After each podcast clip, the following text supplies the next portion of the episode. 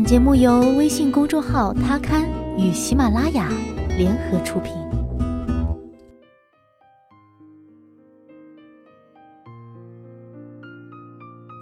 Hello，大家晚上好，欢迎收听今天的他，我是子轩。今天给大家带来的是来自马先生的《我们是如何死在了二十五岁》。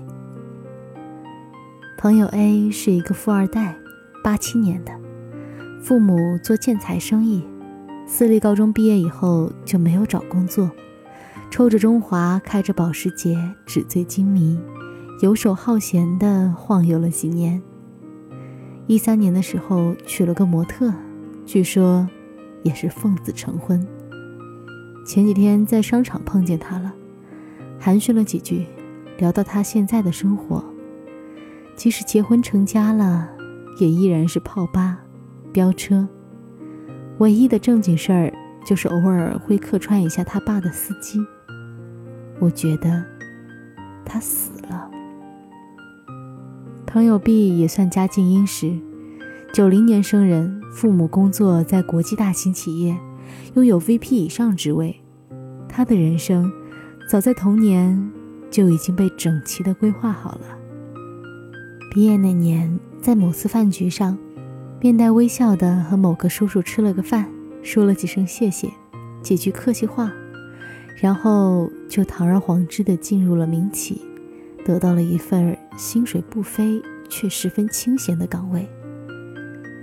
靠着父母留下的福音，他没做任何的努力，就过上了安逸的生活，不停的换女朋友，每天的生活。就是白天喝喝茶水，看看报纸，玩玩手机游戏；下班了就跟朋友喝喝小酒，打打麻将。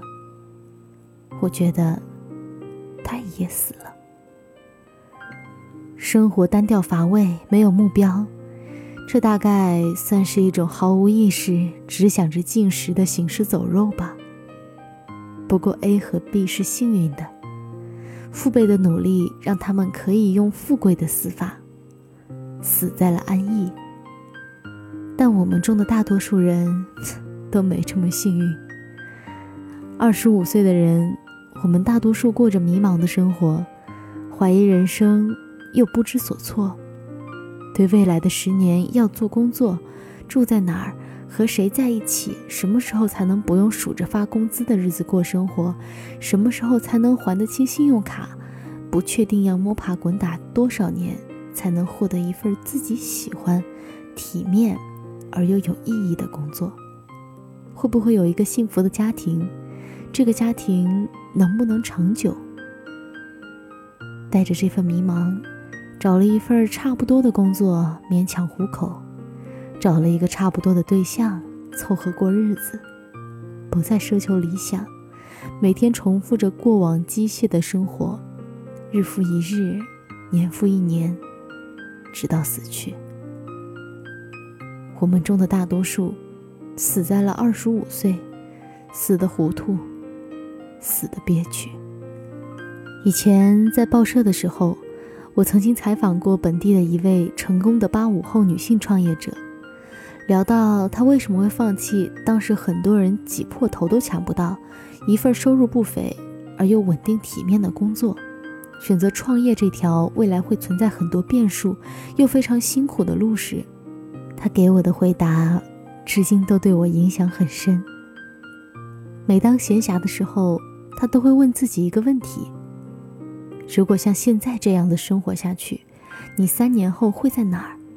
如果答案不是你喜欢的，那现在就该做出改变了。我记得美国一位叫 Mac J 的临床心理学家曾经说过一句话：“处在二十几岁的好处，同时也是坏处，就是你所做的每个决定都将改变你的余生。”是啊，二十五岁是一个重要的分水岭，因为人生中八成以上的重要决定。都出现在这期间。跳槽、工资增长、结婚，大脑也在到达成年期发展后，结束了最后一次的急速增长。三十岁以后，就不可能再像二十岁一样了。就算你什么都不做，不做任何选择，本身也是一种选择。不想死后懊悔，我二十多岁的时候到底在干些什么呀？我当时是咋想的呀？也许我们就需要做一些改变了，不被过去不了解或者没做过的事情所限制，试着重拾儿时的梦想，试着在感兴趣的领域重新寻找一份工作的机会，试着和一个与你上次的糟糕对象不同的人约会，试着掌控自己，从而表现出一点点不同。当然。也不是说过了二十五岁死了就来不及改变，就要放弃自己的梦想。就像短片《雇佣人生》彩蛋部分的一段话所说的：“有一件事是真的，有一天你会走向死亡；但有一件事是假的，人的一辈子只能活一次。”据说，每个从零开始到成为一个领域的专家。需要七年的时间。如果你能活到八十八岁，在十一岁之后，你将有十一次机会成为某个领域的专家。不管你是稚气未脱，亦或已经白发苍苍，你都有机会让自己活得不一样。好了，感谢你收听今天的他，我是子轩，我们下期再见吧。